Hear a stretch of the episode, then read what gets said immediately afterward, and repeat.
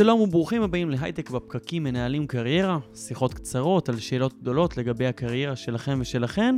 אני אורית טולדאנו, שלום לנירית כהן, מומחית לשוק העבודה העתידי. שלום אורי. בגדול מה ששמתי לב נירית זה שהפורמט שלנו שאני נלחץ לגבי כל מיני דברים לגבי העולם ונותן הרגשה שמבחינת קריירה העולם קורס, ואת כל פעם מרגיעה אותי. כן, זה מעניין, אולי בגלל שאני חושבת שיש סדר בכל הכאוס, ואגב, בגלל שאלה מאיתנו שעוסקים בעולם העבודה העתידי ומנתחים את המגמות האלה כבר עשור, הקורונה אולי לא הייתה בדיוק משהו שראינו, אבל התהליכים שקורים סביבה ומואצים בגללה הם היו כאן גם קודם. כאילו לא היה יש מאין, אלא... פשוט התעצמו תהליכים שכבר...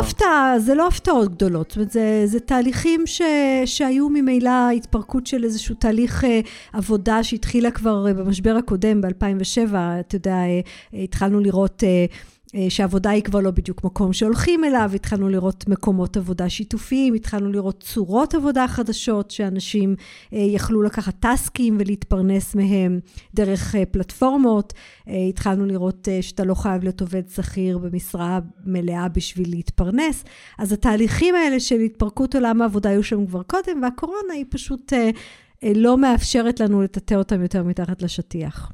כן? והפעם אבל אני מקשה עלייך קצת, כי אני מביא חבר, אני לא היחיד שבפאניקה פה. אנחנו נשמע פוסט שכתב יובל פלוטקין, שהוא סטודנט לתואר שני במדעי הרוח, עיתונאי וסופר בראשית דרכו. ביקשתי ממנו להקליט את הפוסט הזה, הוא מתאר בצורה מאוד יפה את שוק העבודה המתהווה, כפי שהוא נראה מעיניים של מי שלומד תואר שני שהוא לא טכנולוגי, או ספציפית תואר שני במדעי הרוח. בוא נשמע אותו. הדור האבוד של הקורונה, יש דבר כזה, אבל רבים מחבריי היו אבודים עוד הרבה לפני כן. קולנוענים ביום שממלצרים בלילה, רקדנים שמשמשים כשמרטפים בהסוואה או להפך, עובדות סוציאליות שופות חלות ושוזרות מסכות כדי לממן קורת גג, גרסאות מרוששות של גיבורי על, ששורדות בעיקר הודות לדור ההורים. ישנה איזו פרנסה, יש איזה מקצוע, וכל קשר ביניהם מקרי בהחלט. ובינתיים השוק משתנה בקצב ההדבקה של מגפה משתוללת. שוב ושוב מבטיחים להסביר לי יום אחד על ספל קפה מה זה מנהל מוצר. אך הנה התקנות החדשות מפריעות כמה נוח. עד להודעה חדשה אני ממשיך לדמיין מעמקי מיטתי, איש בעניבה וחפתים שנוזף בקופסת מיץ תפוזים כל יום בין 9 ל-5. מנהלי קהילות, מי קהל היעד שלהם? האם אחרי הכל עוד מותר להתקהל? ומה זה סטורי טלר בהייטק? האם יש בחלל העבודה המשותף של גוגל ופייסבוק מדורות? האם לנהלי ספורט באמת יש סיפור, או שמא מדובר בגלגל הצלה מרושע נוצץ, שאולתר במיוחד עבור אנשי מדעי הרוח השוקים? והאם יום אחד יגיע גם תורי להתייצב בלובי? כמו איזו סמטה מקוללת מספר פנטזיה לנוער, נכנסנו לשוק עבודה אחד, ומצאנו את עצמנו בליבו של שוק אחר, זזיתי ושוקק. אני לוקח בחשבון, ייתכן שזה לטובתנו, אבל... אם אני נשמע לכם בור, זה רק כיוון שלרגע מצמצתי. ממני, ידידכם עורך התוכן. אז היום אנחנו הולכים לדבר על גורל מדעי הרוח, או אנשים שמנסים לשלב אומנות ועבודה, כל אנשי התוכן למיניהם. מה את עונה לי, יובל? האמת היא שהייתה כל כך הרבה חדשנות וגם תובנות מדויקות בטקסט של יובל. נכנסנו לעולם עבודה אחד ואנחנו נמצאים בעולם עבודה אחר, זה ממש נכון. אנחנו רגילים או היינו רגילים לקונספט של אתה הולך ללמוד מקצוע, זה מקנה לך את היכולת עכשיו לעבוד 30-40 שנות קריירה מאוד מסודרת וברורה בתפקידים שאתה יודע לזהות אותם.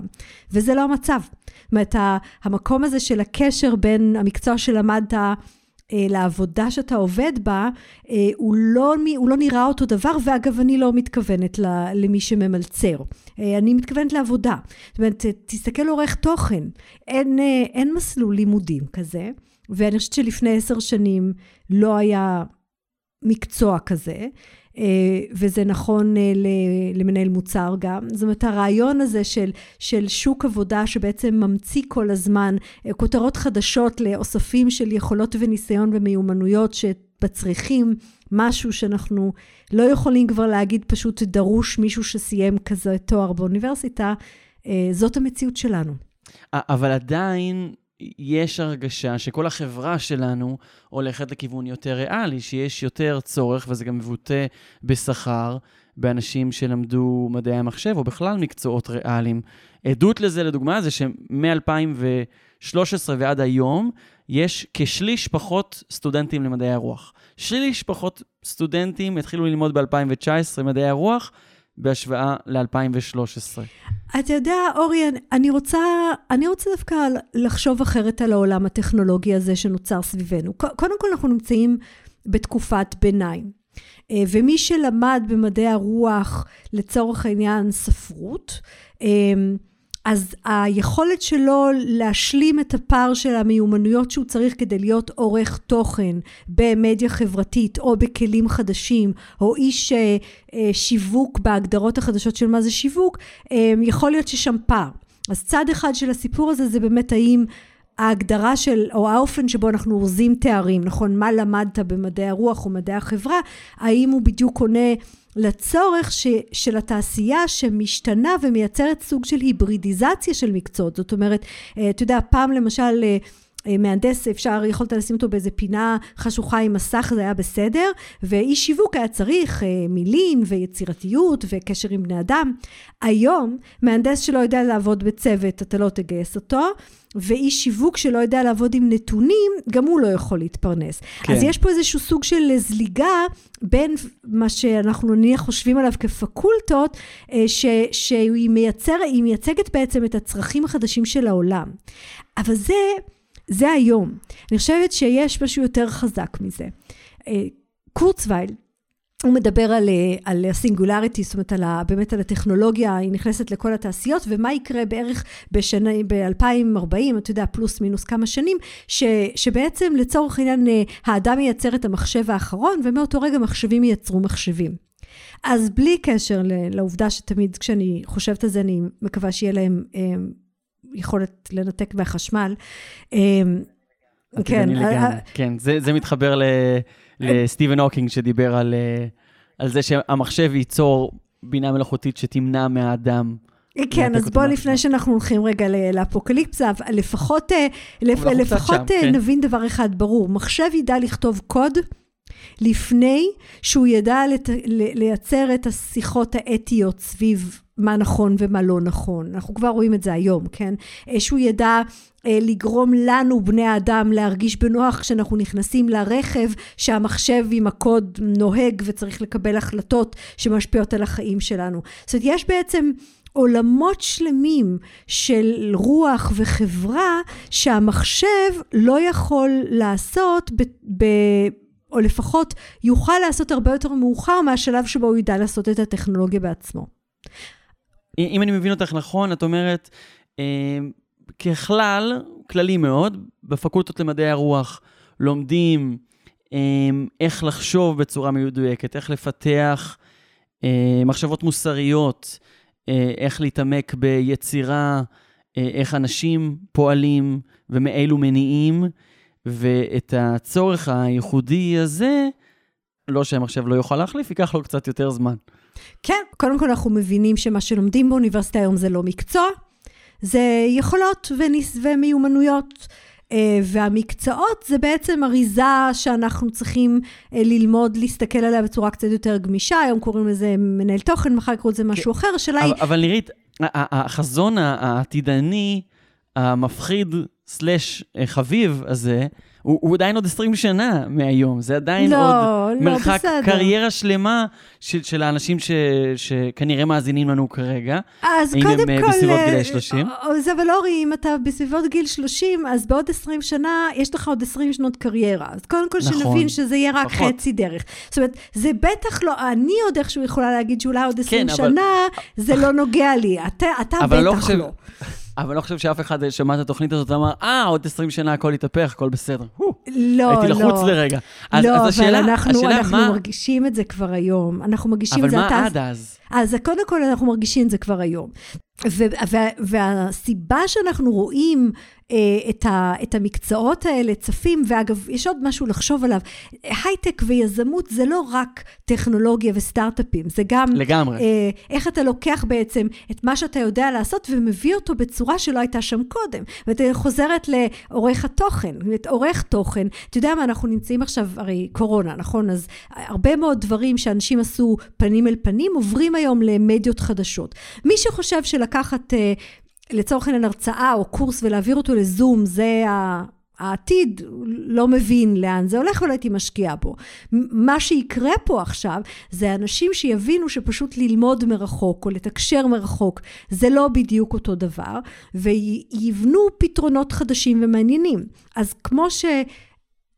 רשתות חברתיות יצרו לנו בעצם שיווק באינטרנט, שלא היה קודם, וכתיבת תוכן שלא הייתה קודם כמקצוע. גם מה שקורה סביבנו עכשיו ייצר לאנשים שיסתכלו על זה ויגידו, מה אני יכול לעשות עם זה? הזדמנויות חדשות. זה מזכיר קצת את הפרקים הקודמים של מה שדיברנו עליו, של לחפש את המניע של הדברים, שהוא בעצם הצורך שמחפשים עליו תשובה. אבל אני מרגיש קצת שהתבלגנו, ואם אני מחפש להרגיע את הסטודנטים למדעי הרוח, וגם אותי, נירית. אז מה יקרה ב-10-20 שנים הקרובות? לאן כל התחום הזה הולך, ואיך סטודנטים שלמדו את המקצועות האלה, כן יכולים להשתלב במקצועות שעונים על צורך מהותי? תראה, יש כאן בעצם שני דברים קורים פה. זה אחד, זה העולם הוא כבר לא מה שהיה. זאת אומרת, גם בטקסט ששמענו הנפלא, בסופו של דבר, מה הפנטזיה? אני אגיע ללובי של איזה חברה, וזה אומר מישהו יגייס אותי. אז קודם כל, עבודה היא כבר לא בהכרח משרה ומקום שהולכים אליו ותפקיד ושומר סף שצריך לגייס אותך, היא יכולה להיות באמת יצירה של כל מיני חיבורים וערך שאתה מוצא דרך להביא ללקוחות שצריכים את זה וישלמו על זה בכל מיני צורות של עבודה. כן. אז זה באמת מתחיל באמת במה עוד אתה יכול לעשות, וגם בתקופה הזאת של הקורונה, כל מי שחשב שמשרה שכירה אצל מעסיק יציב תיתן לו יציבות תעסוקתית, מבין שדווקא אנשי הגם וגם יכלו, כשמשהו אחד ירד, להעלות את המשהו אחר. אז זה ככה בצד אחד. החלק המקביל הוא באמת, לא להצמד להגדרות יותר מדי צרות, אף אחד לא צריך לתת לך את הכותרת. זאת אומרת, שמישהו ימציא פודקאסטר ככותרת מקצוע, זה לא התנאי לזה שאתה תקים פודקאסט. שמישהו יגדיר שצריך עורך תוכן, זה לא התנאי שאתה תגיד, אני יודע לייצר תוכן, ואני אתחיל לייצר תוכן כדי שאנשים יגידו, אוי, זה מעניין, אני צריך שהוא יבוא לכתוב עבורי. בעצם את אומרת, תזמו, ברגע שאתם עונים על צורך אמיתי, אז כבר מישהו ישלם לכם על זה. אני אומרת, תסתכלו מה זה הדבר הזה שאתם עושים באופן טבעי, שאנשים באים אליכם לבקש, שאתם ממש טובים בו, ואז תתחילו להפיץ אותו, ומישהו יגיד, אני צריך כזה. עכשיו, זה מאוד טוב אם אתה יכול לעזור לעצמך, לשאול מי זקוק לדבר הזה ואיפה הוא נמצא, כדי שאני אלך לדבר שם באזור שהוא מחפש אותי, כן? אבל נניח אם אתה לצורך העניין עובד על תוכן, אז איפה, מי הלקוחות שלך? ארגונים שצריכים פתאום מישהו שיכתוב להם טקסטים באתרים, או דיווחים לעובדים שפתאום צריך תקשר איתם מרחוק, איך הם ידעו שאתה קיים? את צריך להבין איך אתה מתקשר לאנשים שצריכים אותך את זה שאתה קיים ושאתה טוב במה שאתה עושה. אז זה ככה שיחה שאולי ניגע בה, אבל קודם כל ההמלצה הכי חזקה שלי זה, אל תחכו שמישהו יגדיר את זה כמקצוע בשביל ללכת לעשות את הדבר הזה שאתם טובים בו. כן. אני חושב אבל שגם אחד הדברים שיובל מדבר עליהם זה שהוא מאוד צוחק על המקצועות האלה שנוצרו, סטורי טלר של נעליים, או מנהל מוצר שרודה במוצרים. ואני חושב שכל העולם כן נהיה יותר טכנולוגי, זה בסופו של דבר נועד לשרת אותנו, והמקצועות שנוצרו בתווך בין הטכנולוגיה לבין האומנות, כל מקצועות התוכן למיניהן, הם מקצועות שאולי השמות שלהם קצת הם מצחיקים, ואולי הם איזשהו היבריד שהוא חדש ומוזר, אבל אני חושב שבאמת בשביל לענות על צורך אמיתי, גם האנשים היותר שמתחברים ליצירתיות וחשיבה ורוח, צריכים, מה לעשות, לדבר את הז'רגון ואת רוח התקופה, ולהבין קצת את עולמות הטכנולוגיים. נכון, נכון. אין ספק שאתה לא יכול להתעלם מהעובדה, שהטכנולוגיה חודרת לכל מקום בעולם. זה לא אומר שאתה צריך להיות טכנולוג כדי לעשות בזה שימוש, זה רק אומר, אתה צריך להגיד, מה אני לא יכול לעשות יותר, כי לא צריך אותי בשביל זה. ומצד שני, איפה הערך שלי, איפה שהמכונה לא נמצאת. וזה שיש לזה שמות מצחיקים, חוזר למי אכפת. זאת אומרת, אם אתה יודע לעשות משהו, עכשיו אני חושבת שאולי יותר חשוב שתשאל את עצמך, מי שצריך את זה, מה הוא מחפש בגוגל. וזה השם שאתה קורא למה שאתה עושה. וסטורי טלינג זה מאוד מעניין. אנחנו חיים למשל בעולם שבו אנחנו אוספים יותר מידע ממה שאספנו אי פעם, והוא לא מאורגן באופן שיש לנו מה לעשות איתו. מי שיודע לספר סיפור מהמידע, לתת תשובות לשאלות שאף אחד לא שאל, ייצר עולמות חדשים. מה אכפת לי? איך קוראים לזה? טוב, אז בואו ננסה לסכם. כן, אני חושבת קודם כל, שלא יבלבלו אתכם ציפיות וציניות וכותרות של אנשים, ומה זה בדיוק הדבר הזה שאתם עושים, זה לא נראה כמו עבודה.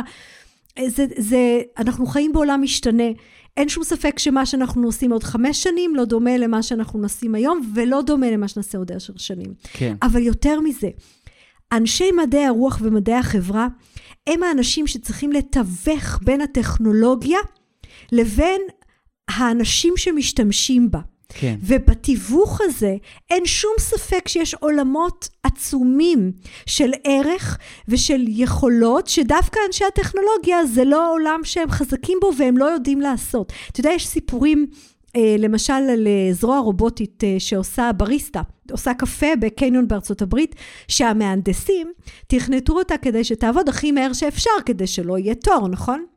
ואז הסתבר שלקוח לא מוכן לקבל כוס קפה, הזרוע עבדה כל כך מהר, הוא לא ראה בעיניים את התהליך של ההכנה שלה. והיה צריך להעט אותה מהאופטימום, כדי שהאדם יסכים לצרוך אותה. אז בעצם המקום הזה, שבו אנחנו מתווכים את הטכנולוגיה עם בני אדם, עם רגשות, עם תחושות, עם חוויה, זה המקום שבו יצמחו המון המון המון תפקידים, מקצועות ויכולות להתפרנס בשנים הקרובות. יפה מאוד. אז אנחנו מסיימים פרק נוסף של הייטק בפקקים, מנהלים קריירה. אם יש לכם שאלות לגבי קריירה, אתם מוזמנים לפנות אלינו ואולי ננסה לענות עליהם בפרקים הבאים. אם הפרק הזה עשה לכם חשק להיכנס להייטק, אז כמו שאמרנו, יש לנו פרק שעוסק בלהשתלב במקצועות הלא טכנולוגיים בהייטק, בהייטק בפקקים, ואנחנו מחכים לכם בקבוצת הפייסבוק שלנו של הייטק בפקקים. תודה לכם על ההזנה, תודה לנירית כהן. תודה, אורית טולדאנו. להתראות בפרקים הבאים.